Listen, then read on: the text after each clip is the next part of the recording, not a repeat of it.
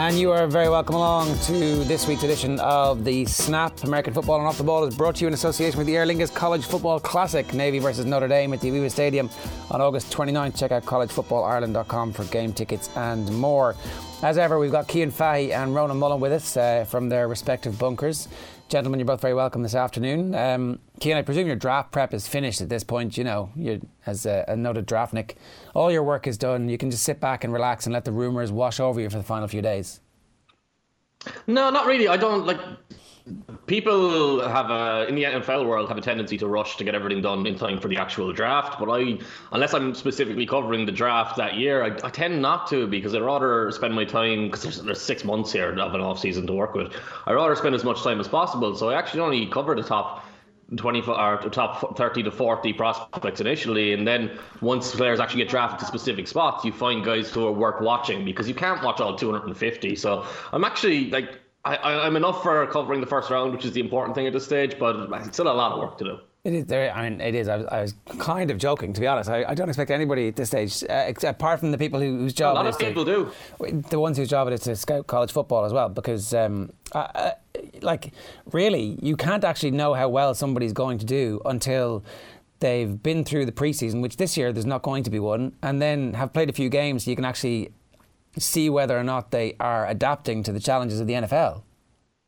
Hell, even then, like we talked about Breshad Perriman last week, he, he failed for three years, and then he finally got found his right fit in Cleveland, and then showed his consistency and became a better player, even even better player in Tampa. Like Bill Belichick has the right idea with this. He doesn't care about getting the top picks. Well, he obviously cares. He would rather have top picks. But his, his preference is to stockpile draft picks and get as many as possible because he knows this hit rate is 50 50. He knows this is a lottery. So you, it's a great thing for getting everyone very excited. It's a great thing for talking every player up. Like Joe Burrow has become the greatest quarterback in the NFL already without taking a step in the NFL, even though he's got to compete with the likes of Patrick Mahomes and Lamar Jackson. So it's very unlikely that he'll be anything more than above average quarterback. But we have to hype up this thing every year. We have to get excited. But it's, it's it is is a very fun thing to do. It is, and actually, it is kind of exciting. Uh, certainly, when there's nothing else happening in the world right now apart from the draft, I've, I've, I was a little bit kind of ten days ago. I was like, when is the draft even? And then I started to go, hang on a second, this could be quite interesting. And uh, even all the crap around how they're going to do it,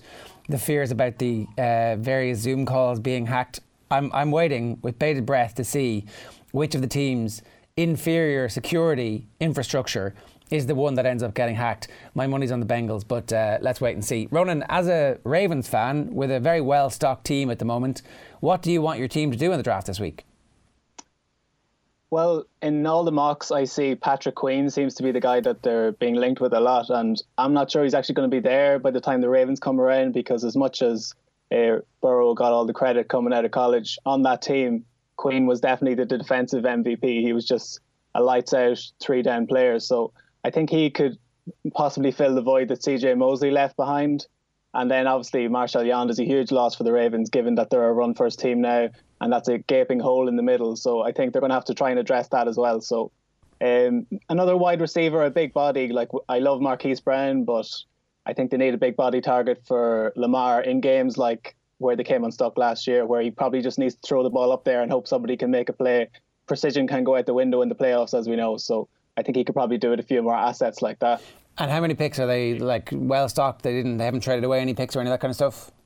They've got three picks in the first two rounds, so they should be able to address a couple of their concerns anyway. But like like anything, the draft is going to be determined by the the opening sequence because if it, for some unbelievable reason the Bengals take someone other than Burrow, like the dominoes will fall accordingly and things will just start flying. And as we see in every draft, speaking of wide receivers, for example, once the first wide receiver goes, they all start to go because people start panicking. And as uh, Cian so uh, acutely sort of framed CeeDee Lamb, but he's only he's one of many in this um, in this draft. So I think people will be will be flush with options if they're looking for a wide receiver. Yeah, Kim, we should briefly talk about this because a lot of people will be tuning in for the first time, going, "Okay, I'm going to pay attention finally to draft talk because it is next Thursday."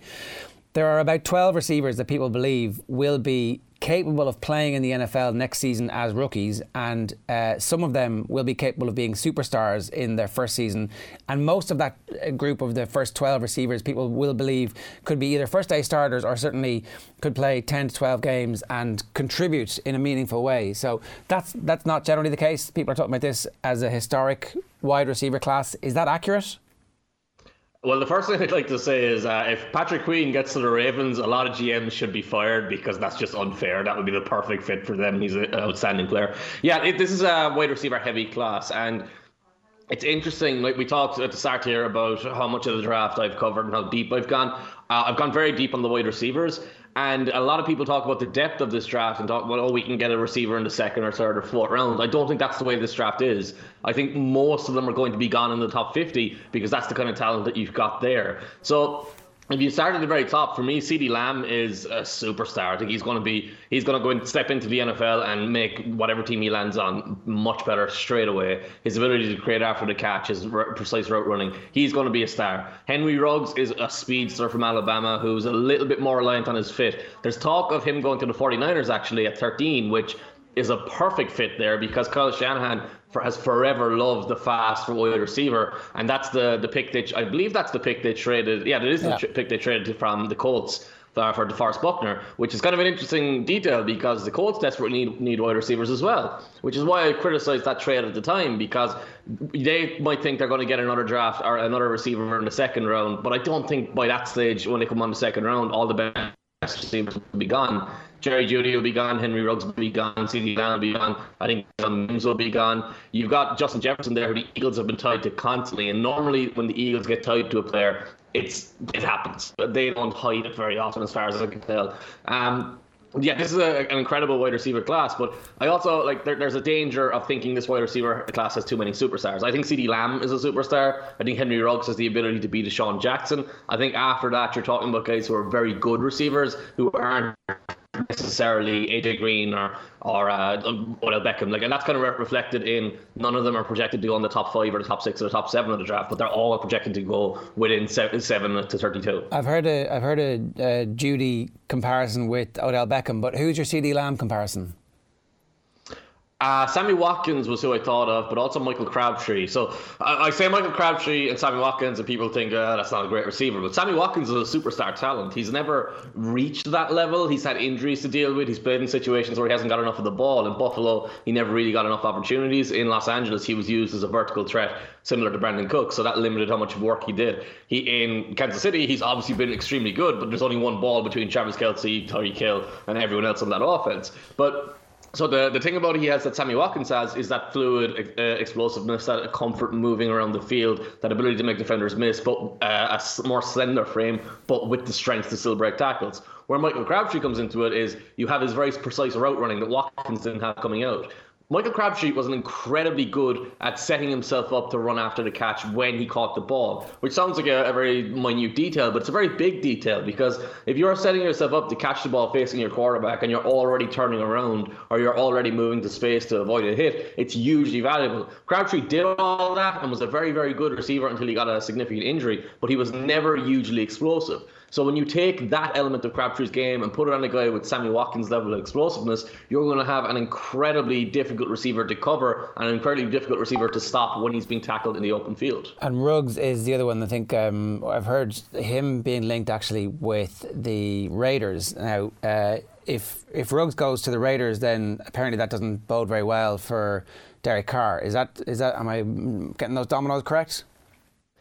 I think the fear for the Raiders will be they took the guy called Darrius Heyward-Bey more than 10 years ago, and he was just a speedster as well. But that's not really the case. Ruggs is very, very fast receiver, or very, very fast receiver, but he's also shown some ability to run routes. These are very young players. They're incomplete prospects. They're incomplete players. He can develop a wider route tree. He can develop into more of a, a complete player. Realistically, realistically, the Raiders' fit is much better with CeeDee Lamb because Lamb is the guy who'll catch the ball underneath and make everyone miss. And Derek Carr threw the ball uh, short of the first down line, 23rd most often in the league last year, which means he's always throwing short passes and relying on his receivers to run after the catch. So you have those two elements together. If you put Henry Ruggs in there, you're getting a guy who doesn't really work well after the catch, doesn't run great routes underneath, but stretches the field vertically. Tyrell Williams already does that, so I'm not sure if it's a short-term addition, it would be a good one. But that has to, that comes back to the mindset of these teams, which is another element of the draft. What way are you thinking? Are you trying to think long term to rebuild? Are you trying to get the best prospects who, no matter the position, no matter your position need right now, are you trying to fill specific holes so you can be a better team in 2020? The Raiders, I would suspect, are trying to be better in 2020. I don't think Henry Ruggs makes that much sense for them. If they do want a receiver who's not CeeDee Lamb, it would more likely be Jerry Jeudy. Okay, uh, one thing to bear in mind here is that uh, every scenario is on the table where games are played behind closed doors next year. No games get played as well. So there's a possibility that the draft order for this year is the same as the draft order for next year. And we never actually get to see these players play as rookies until uh, 12 months' time. So, uh, uh you know, are, are, GMs thinking like that? Are they? Uh, are some of them going to take the risk and go, I'm going to plug certain holes in my team. I'm going to have 12 months really to, to build on it, or do they? Does everybody assume that there will be some kind of season at some point, even if it was say next January, February, March? It depends on your job security, right? Because some teams there, like one of the interesting elements right now being talked about is if the Detroit Lions take a quarterback. And I think if you are Matt Patricia and your biggest problem right now is and you fear your job security and you think you might get fired if we have a season this year and you have a bad year, you take to Tua Tagovailoa if he's there because that means you can do that transition that the Kansas City Chiefs did about Alex Smith to Patrick Mahomes and you get an extra year and it doesn't really matter if you don't make the playoffs this year. Whereas other teams are building for the long term and they know already. So I don't think whether we have a season or not matters or imp- well it matters obviously. I don't know if it impacts the thought process that much. Most NFL people and most NFL coaches are kind of we compete every day. We do no, no, matter what. Like look at um Tony Ferguson in the UFC right now. He he had he was supposed to have a fight this weekend, and instead it was called off, obviously. And he's actually making weight today just because he wants to prove he's a psychopath and prove his brand. But like that's the kind of way the NFL GMs are. They're going to do. They're going to do and they're going to act as if everything is normal, as if everything's going to work the way it is unless it comes down to like a job security issue or a thought process where we're going to do what's best for my long-term option here and my, my long-term job security. The one of the most obvious examples, one of the examples that's holding fruition this year is the Tampa Bay Buccaneers who re or who brought in Bruce Arians and talked up Jameis Winston all that time, and the GM there got a, an extension despite being awful for the first three or four years of his deal, and now he got Tom Brady, so he was just holding on long enough to get Tom Brady, and now he's obviously his job is safe. And uh, look, if they win a Super Bowl, Tom Brady, everybody there has a job for life. Um, Ronan, what are you most looking forward to for uh, this very strange draft, which was supposed to be glitz and glamour and boats across lakes indoors in Vegas, and now all of a sudden it's in uh, the dank dungeon that is the uh, commissioner's basement. So I'm looking yeah, forward to much seeing. Like it, much like you, Jared, I just can't wait to see what uh, what Roger Goodell's living room is like. And Rich Eisen making his return to ESPN. Apparently, it's going to be a dual cast with the NFL Network. So uh, there's a few little dynamics going on there. But I think the teams who want to make some brave decisions in this draft and maybe not pander to the fans as they would have done in Nashville last year at that hoop and hollering sort of ceremony, I think um, like the Jets, for example, who are in dire need of one of those star-studded wide receivers, but they actually need to bulk up their interior, and they might take this opportunity to maybe go for that this year. And if there were Jets fans in attendance, they'd probably be booing them out of the building. But I think that might give them a chance to maybe be a bit more sensible in their selections because uh, as much as I love Breshad Perriman and they've managed to nab him, I think um, they're they're in dire need of a wide receiver. Yeah, it's it's it's making that decision. It's that trade off of where do you actually draft the wide receiver when when your offensive line is no good or when you have a gaping hole in your offensive line. A lot of people their eyes glaze over when we start talking about offensive and defensive lines, Cian. But uh, apparently there's five good offensive linemen in this draft, and I remember being very bored when the San Francisco 49ers picked uh, McGlinchey, where they picked him a couple of years back. I was like, oh, this is very boring. Turns out he's a, he's an okay, he's quite a quite a good player, not a great player at the moment. Might turn into a great player if they move him over to left tackle. Who knows? But like, there's a strong chance the 49ers bore the pants off everybody and pick an offensive lineman at 13 as a replacement for Joe Staley. That's not very exciting. I want wide receivers. I want like I want Tua to fall to 13 and suddenly Kyle Shanahan to go, ooh, shiny new, but he's not going to do it. And uh, and uh, you know, should we should we talk about the offensive and defensive line, or is it you know is the world too grim at the moment for us to spend any time on that? Well, we should do that, or we should talk about what Owen Sheehan's going to do this year because he has to get drunk at home now and at the draft, which is unusual for him. Um, I uh, the offensive linemen in this class are really interesting in the sense that you've got two very different types at the top. Tristan Wirfs is a right tackle who's normally, or a right tackle who's kind of established as a quality player already coming into the league, but he's not being talked about as a left tackle because he played right tackle in college. But he played right tackle in college because they had a very good left tackle already. So it's a big kind of uh, sorry to follow there. It's a spiel to follow. So he's kind of the, the safe pick. And then Mekhi Becton is a very, very talented athletic player who could be Tyron Smith or he could be Greg Robinson. So that's the big risk who's going to go in the top 10 or top 15. You have a couple of guys, Jedrick Wills, Andrew Thomas. You have guys who are going, who are going to make. Uh, make big impacts, but probably guys you won't really talk about that much over the course of their careers. The like an offensive line is it's it's probably unlike most things in most sports because one they never touch the ball as offensive players, which is a weird thing in itself. But two, they are hugely important, but they're not hugely impactful individually. So it's not just that you're drafting someone that no one's going to see touch the ball. It's that if you draft one great offensive lineman and you put him on your already bad offensive line, you're not going to see any actual impact. Whereas if you have a couple of guys already who are pretty good and you've got one massive hole and you take a great offensive lineman and put him in that, suddenly your offense becomes really, really good, really, really much better than it was, and your quarterback suddenly looks really good, and your wide receivers are making big plays because they're getting more time, and your running backs running consistently, and you think all these players have just gotten much better. But the reality is, what's happened is you've made your offensive line better, and your offensive line is more important than any other unit in the league. Or well, actually, it's it's a it's about it's a bit misleading because the reality of it is there's five players in that group. So obviously, having five players, that's almost half of your offense. Yeah. So that's the most important part of your offense after the quarterback. I would say it's equally as important as the quarterback. A great offensive line can make an average quarterback look great. An awful offensive line can make a great quarterback look bad. So it's a really important aspect of the of the uh, game. It's a really important aspect of the uh, of structuring a team. But because you're making one draft pick, you can't change the direction of your offensive line with one one uh, choice. The Atlanta Falcons last year actually took uh, Kaleb McGary at right tackle and uh, name escapes Chris, Christopher Lindstrom, I think it was, at, at, right guard, both in the first round last year in the hopes of doing exactly that, turning their offensive line around in one single year. And unfortunately, McGary got uh, got sick. Actually, it wasn't even an injury. He had some illness that uh, was wrong with him before the start of last season, which disrupted all of that. So they tried to get two offensive linemen and be exciting and kind of change the whole shape, whole identity of their offense in a single offseason, and they didn't manage to do it. Maybe it'll come up trumps them next year. Actually, the Bengals took their left tackle last year. Same thing happened to him. Didn't play as a rookie, and now they're in a good position here where they have this left tackle coming in who's going to start, and they have Joe Burrow coming in at the same time. The left tackle obviously isn't a rookie, but they'll be able to grow together as the foundation of that offense. So they can be exciting. Like if you watch Tyron Smith run 60 yards downfield, beating people up all along yeah. the way, it's a very exciting thing to see. But generally, it's understandable why you wouldn't get excited. He's the guy who's like 350 pounds and runs in uh, under five second 40. Is he the guy that we're talking about? He is the guy who is like it's like Jonah Lomu. He's like he's what you said, but he's got a six pack.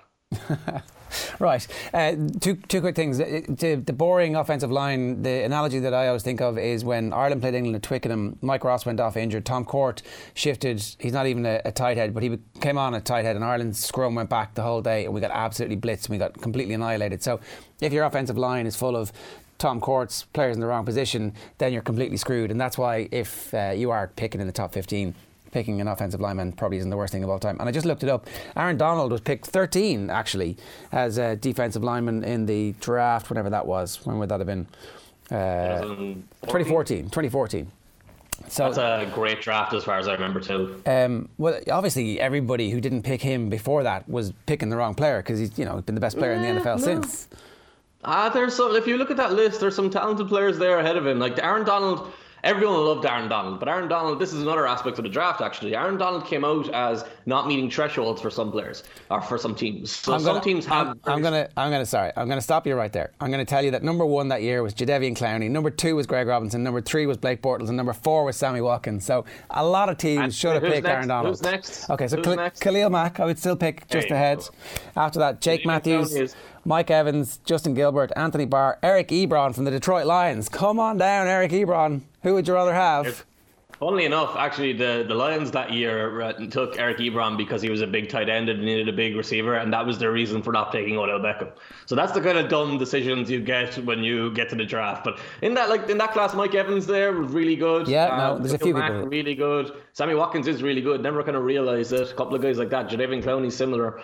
But yeah, Aaron Donald, Aaron Donald coming out, everyone knew how good he was, but a lot of teams wouldn't have even had him on their board because a lot of teams have thresholds where they need a defensive lineman to be a specific height, have a specific arm length, and have a specific weight, or they won't put them in the NFL because they will say you won't be able to hold up against these monsters that are already exist here. That's why you find guys who dominate the college game who don't actually ever turn into anything. The first guy I found out this about was Freddie Barnes. I think it was probably 12 years ago. I watched a, a, bowl game where he caught 16 passes or something like that for 300 yards, and no one could cover him. And I was so confused because he went undrafted. No one picked him, and because at the time I didn't understand that you could be a player who dominates in college, who just doesn't fit in the NFL and doesn't have the required athleticism in the NFL to be the right player. And that's why there's also this big risk with players. Like I, I was a huge Mason Rudolph fan, and he just didn't have that threshold level of arm strength to be effective in the NFL. Yeah. And now it's been made obvious to me that Mason Rudolph isn't a good NFL quarterback. Yeah. Okay. Look, let's let's move on because uh, we could end up previewing this the, the whole way through. We'll definitely talk about it again next week in a bit more detail in advance, and then obviously next Friday we'll know the first round picks. Unfortunately, they haven't changed the time. They're still going to put this on late night American time, which is a bit stupid when everybody's at home all day anyway, and they could have uh, saved us all from staying up till three o'clock in the morning to find out who the 13th pick in the uh, 2020. I mean, how sad is our lives, JP? That's what I'm asking. How sad is our lives? That this is actually the, the most exciting thing we have to look forward to for the next week is who's getting picked 13th in the 2020 draft and uh, I guess 31st in, in our case as well as uh, 49ers fans. But no, it's really sad if you start watching it down to the seventh round. Then you're in trouble. Well, at least there was there was good pomp and circumstance, and there was like a dolphin picking those picks, and you know they would have characters on. This year, it's like just going to be the blandest thing that you've ever seen. Um, uh, there was some suggestion that they might even have extended it so that a lot more undrafted free agents would get in. But anyway, they didn't. Um, we, we did promise everybody that we would talk about Super Bowl 49, which was the uh, Patriots against the defending champions Seahawks. And um, we've, we've rewatched this this week. Uh, it finishes, everybody probably remembers that from the half yard line with two plays left to go and was it 35 seconds left on the clock, that instead of giving the ball to Marshawn Lynch, the Seahawks decided that Russell Wilson was going to be the one who gets the glory by throwing the ball to Tyler Lockett on the goal line, and Lockett would fall over, break the plane, score the touchdown. The game would have been over. The Patriots would have been defeated, and Russell Wilson would have been the hero of the hour instead of Marshawn Lynch, who we all know if they'd given the ball to Marshawn Lynch, he would have just jumped over the offensive line because that's what he does. And if he didn't do it the first time, he would have done it the second time, and the Seahawks would have gone back to back and been a dynasty, essentially. But it didn't happen. Malcolm Butler stepped in because uh, there were several tells, it turns out, on the play, and the Patriots knew this was coming. When you were watching this back, Cian, what did you notice? The play itself or the game? The game, the game. What, when you were, what, what struck you? So you watched it last night. What struck you? Well, if you, this game was fascinating because the way the layers of it are and the way there's such knock-on effects from all little details we want to kind of start from that play and work backwards. Malcolm Butler is the one who makes the interception. He makes the interception uh, by jumping a slant route to Ricardo Lockett that they always ran out of a specific formation. There's actual videotape of Malcolm Butler jumping this exact same play in practice leading up to the game because they had scouted the Seahawks and what they like to do in, in, in red zone. And Butler knew what was coming, so Ricardo Lockett was expecting wide open play off of a pick with a player in front of him, and Butler jumped in front of him to pick the ball off. It wasn't really Russell Wilson's fault. It was the play call and the play design, the Patriots defender reading it and running into it. Marshawn Lynch just before that had gained four yards on a, a run from the five yard line. The Seahawks still had a timeout, so they could have run the ball again and then tried to run the ball again. Pete Carroll's uh, explanation was if you throw on that down, you have uh, two options if the ball goes incomplete on the next down, which makes sense. So it's hard to blame him that much. But the interesting element of that play is the only reason Malcolm Butler is on the field at that point is Chris Matthews, who did nothing after this game, did nothing before this game, became a superstar. He had he had I think over was it 147 yards, something insane. So Chris Matthews, where is, he Chris Matthews is working in a Footlocker. This is that's the same guy. Yeah, so he got a call to go to Seattle and had to actually get time off work to go and work out and try and get on the team. So he's this six foot five uh, really athletic receiver who was in this specific game played like Randy Moss. He was jumping and catching everything. He caught a touchdown at the, just before the start or the end of the second quarter. He caught their first big play of the game early in, in the second quarter as well. He caught another big play at the start of the third quarter. And the reason this was happening was The Patriots had Darrelle Revis, they had Brandon Browner, a former Seahawk, they had Logan Ryan. So what Bill Belichick often does is he has specific players take on specific receivers in terms of coverage. So Darrelle Revis played Doug Baldwin throughout the whole game. Doug Baldwin was the Seahawks' best receiver. Uh, Jeremy Kearse was taken by Brandon Browner for much of the game, as far as I remember. Uh, it was Golden Tate on the team, whichever the, the third receiver was, was taken by Logan Ryan, which was another matchup that made sense. But all that happened was Chris Matthews was left when he was on the field to go against Kyle Arrington. So Chris Matthews is six foot five. Kyle Arrington is like five nine. So it was a major mismatch where they could constantly throw the ball up and let Matthews go out and go and get it. So the knock-on effect of this was later in the game, Kyle Arrington had been beaten so much that Malcolm Butler was getting more of an opportunity. So they're playing with three point, or they have a, a three point lead at this point, uh, four point lead, sorry, a four point lead at this point, and the so the Patriots have all their defensive backs on the field expecting pass, even when they get into the red zone. Butler is now on the field because of how well Chris Matthews had carried the Seahawks offense through the game. They needed someone else to compete against him. And actually, interesting enough, Malcolm Butler became a failure after. Well, not a failure. He's still starting for the Titans. He's not anywhere close to being yeah, he became rich.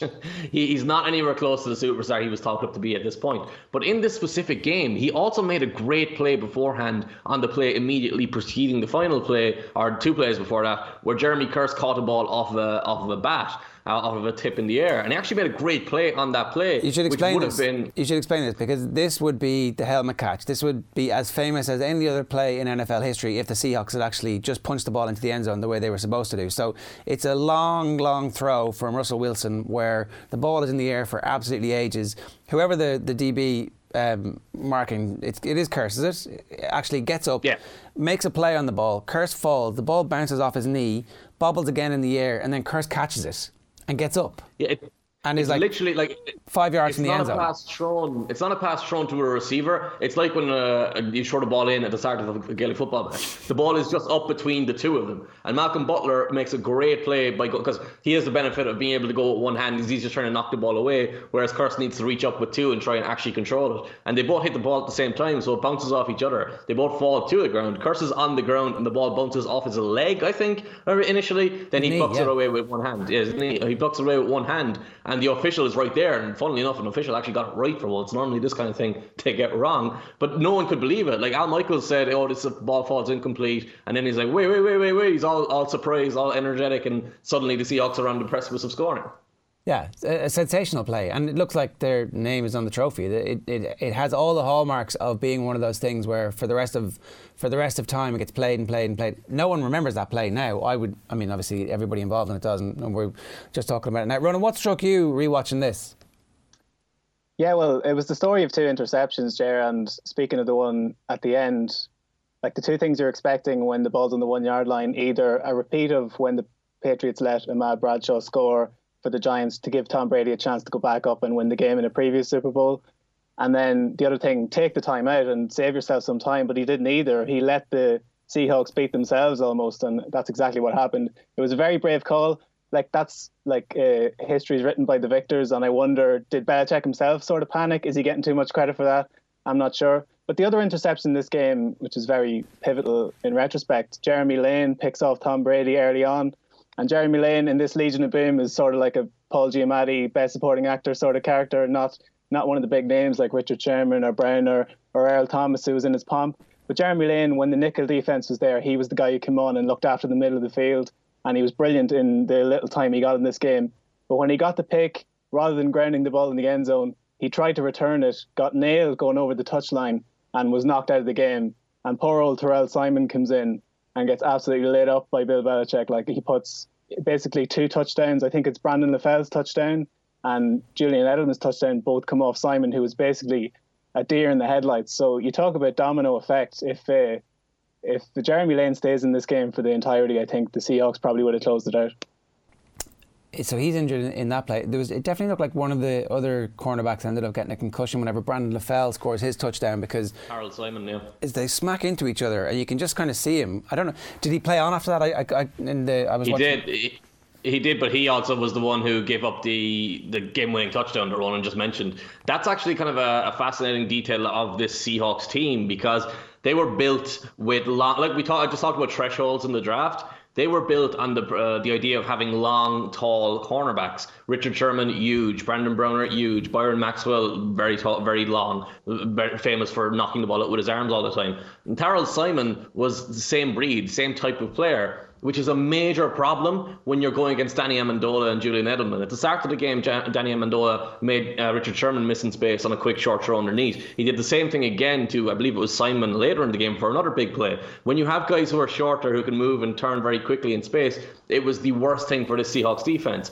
The Seahawks had, like, Pete Carroll built the team up from the ground by doing the opposite of what pretty much everyone else did, where he got smaller, faster defensive linemen, smaller, faster linebackers, and bigger defensive backs which worked against most teams because they could keep up and they had special players. But against the Patriots, they needed Jeremy Lane to get injured because once Jeremy Lane went off the field, it had to be Tharold Simon working against these guys, and he couldn't turn the way Jeremy Lane could. And funnily enough, like Tom Brady is one of these controversial figures who, well, not controversial, but if you ever criticize him, you kind of get you get put in one corner, and if you praise him, you praise him way too much. In this specific game, the Patriots had Brady threw two awful interceptions, and on the first interception, Jeremy Lane got injured, and that led to them being able to move the ball in the second half and move the ball after that injury specifically because they very specifically targeted Tharold Simon, like Ron said. In the second interception, Cliff Avril got injured. So he came he came off the field and didn't come back on at all. So then the passer suddenly disappeared. So in the second quarter, this isn't like or in the second half, this isn't like the Falcons Super Bowl where the defense just got tired. On this Super Bowl, where that was by design, the Patriots wore them out. So you can't really say that's a look that was well done by the Patriots. On this in this game, the, they had Kam Chancellor coming in hurt. They had Cliff Avril go off injured. They had Jeremy Lane go off injured. Julian Edelman should have gone to a concussion protocol late in the fourth quarter when he took a massive hit converting a third and 14. He stayed on the field. So there was a lot of controversy in this game. And Brady, the story of it could have been completely different if those injuries didn't happen because they were really struggling with the matchups initially.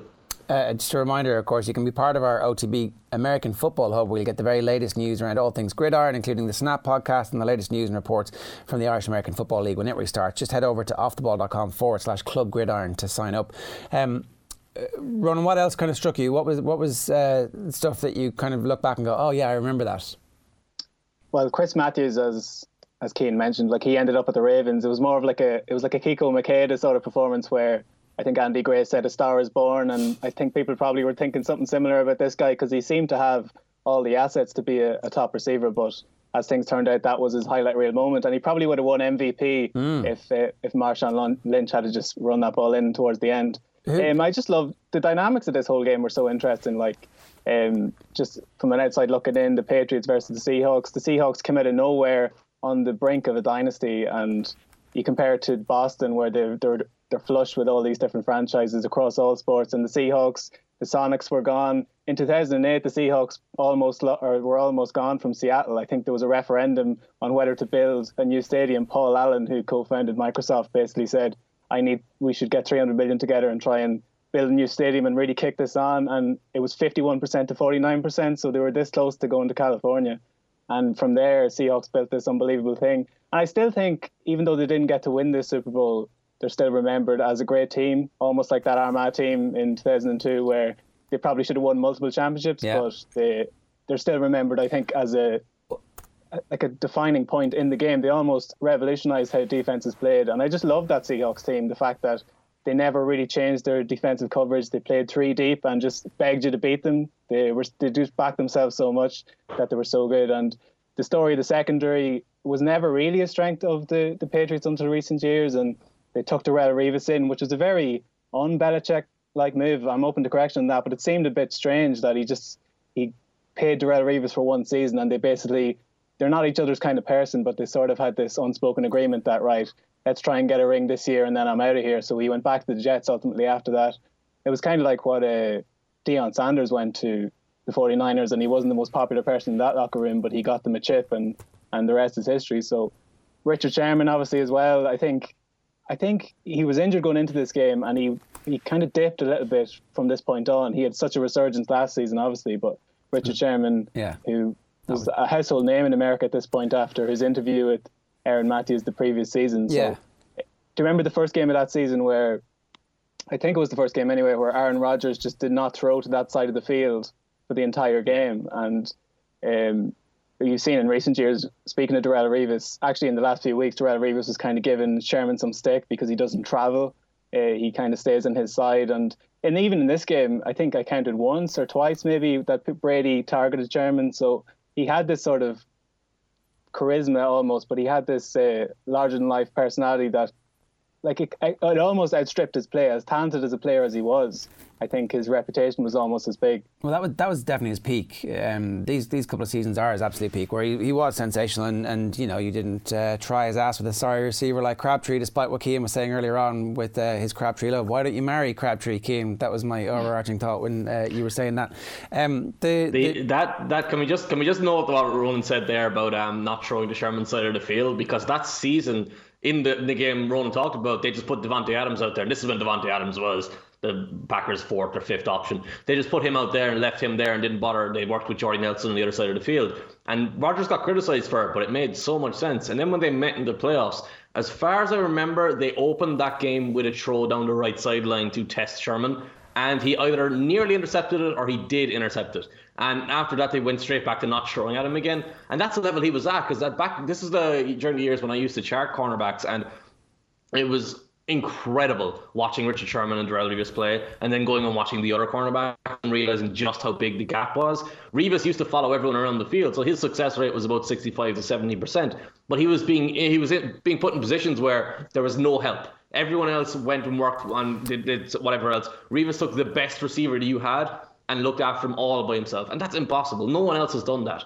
Like you've got probably the best cornerback to ever play in this game for the Patriots, and Richard Sherman is going to be in the top five somewhere. He's going to be one of the greatest ever, and it's in a league right now where we haven't had a superstar cornerback outside of these two for probably 20 years, for probably 15, at least 15 years, maybe since Champ Bailey's when, when well, Champ Bailey was 2008, 2009, 2010, so maybe maybe 12 years, 11 years. So it's a really fascinating matchup in terms of you have two quarterbacks who play very differently on the field, but were also completely different personalities off the field. And this Super Bowl was the point where the Seahawks had been built up from the bottom. They were previously beloved when they were going against Peyton Manning, and they were the underdog, and they were the, the, team that shocked the greatest offense ever and shut them down and became everyone's favorites. And then Richard Sherman became more of a focus, and he, he became more of a hated figure, and the team as a whole became this hated figure. At this point, it was kind of viewed more as two evil empires going against each other, rather than what normally happens is everyone wants the Patriots to lose except for Patriots fans. Mm, uh, just very briefly, you, the NFC Championship game, and I don't want to linger too long on this, but it was absolutely wild. I, I, think people have probably forgotten about this. I had completely forgotten about it until I was reading about it. Um, essentially, the Packers are absolutely killing the Seahawks for the majority of the game until about five minutes left, uh, and maybe even a little bit less. Uh, Russell Wilson gets the ball, marches down the field, scores a touchdown. Then they recover an onside kick and I think there's still time for two more field goals after that. The game goes into overtime. Russell Wilson gets the ball, drives the field, 80 yards, touchdown, game over. And that, that might have been the very end, it turns out, of the Packers' chance to become a dynasty for us to think of Aaron Rodgers as one of the greatest quarterbacks of all time. Because there will always be the, you did it once, Aaron, you needed to do it more than that if you were going to be considered Tom Brady's peer or in the same conversation as Joe Montana. And I'm sure. And the biggest takeaway, the biggest takeaway from that game was Mike McCarthy not going for it on fourth and short and third and short, and he, that ultimately led led the Seahawks back into the game. And Mike McCarthy eventually got gotten rid of in, in Green Bay, and now the Packers or the the Cowboys have just hired Mike McCarthy to replace Jason Garrett for making the exact same mistakes that Mike McCarthy made all the way through his career. It's almost like they didn't uh, watch the tape of this game. But I did want to just wrap up by talking about how this was essentially the breakup of the Legion of Boom. You know, this this ends ultimately with their best player, one of the greatest safeties of all time, being stretchered off, having broken his leg and flipping the bird to the sideline. Uh, and the, the genesis of it happens this year where Pete Carroll protects his quarterback, who apparently at this stage is, uh, you know, quite a shy and retiring, gentle flower, while that's not what the Legion of Boom and the rest of the defensive guys were like. Apparently, Sherman picks off Russell Wilson in a training match and uh, and goes to him and starts giving him shit, and Carroll intervenes. So, is this the, was it Seth Wickersham wrote this piece as well? I believe so. Yeah. So the details in that piece are. No, sorry, sorry, that's that, that wasn't. It's Robert Klemko of Klemko. Sports Illustrated. Okay, so it was Klemko's piece, and uh, and you know obviously everybody denied everything that was in it, but like not to the point where they're suing Klemko and there's no apologies issued. So we're, we're accepting a, a variation of this as, as reality. You, Russell Wilson was sensational in the second half of this game and sensational after they the last few minutes of the first half where the game was getting away from them and they, they let him do stuff. And it seems like Pete Carroll overprotected him to a point and probably still is overprotecting him a bit. I think to understand this team, you have to go back to how this team was built. So everyone knows Richard Sherman. He's the most famous aspect of the uh, most famous player on the team. Basically, he was a fifth round pick. He was a cornerback at Stanford who couldn't get on the field and was asked to play wide receiver. Jim Harbaugh basically told him he'd never be anything. He's just this guy, and he came out of college as a random player that no one really cared about. And he immediately established himself as a really good cornerback, and he developed into a superstar cornerback, and then became potentially one of the greatest cornerbacks ever. And that's the mindset that this team was built with. When Pete Carroll took over, he had Matt Hasselbeck and Marshawn Lynch was there. But outside of that, it was pretty much a complete rebuild job. And he made, I think, 720 transactions in his first year. Whatever the normal number of transactions is, Pete Carroll doubled it because he just wanted to give every single uh, option a look. He wanted to try every single possible player. He had a guy like Chris Clemons come in, who was uh, came from anonymity and became this high quality pass rusher. And the whole mantra of that team was it does not matter who you are. You've got to beat out the next guy. You've got to always be competing, always be beating everyone out. And that's how they built this mentality. That's how they built great players. And this team wasn't built on high first round picks. Earl Thomas was a high was a high pick.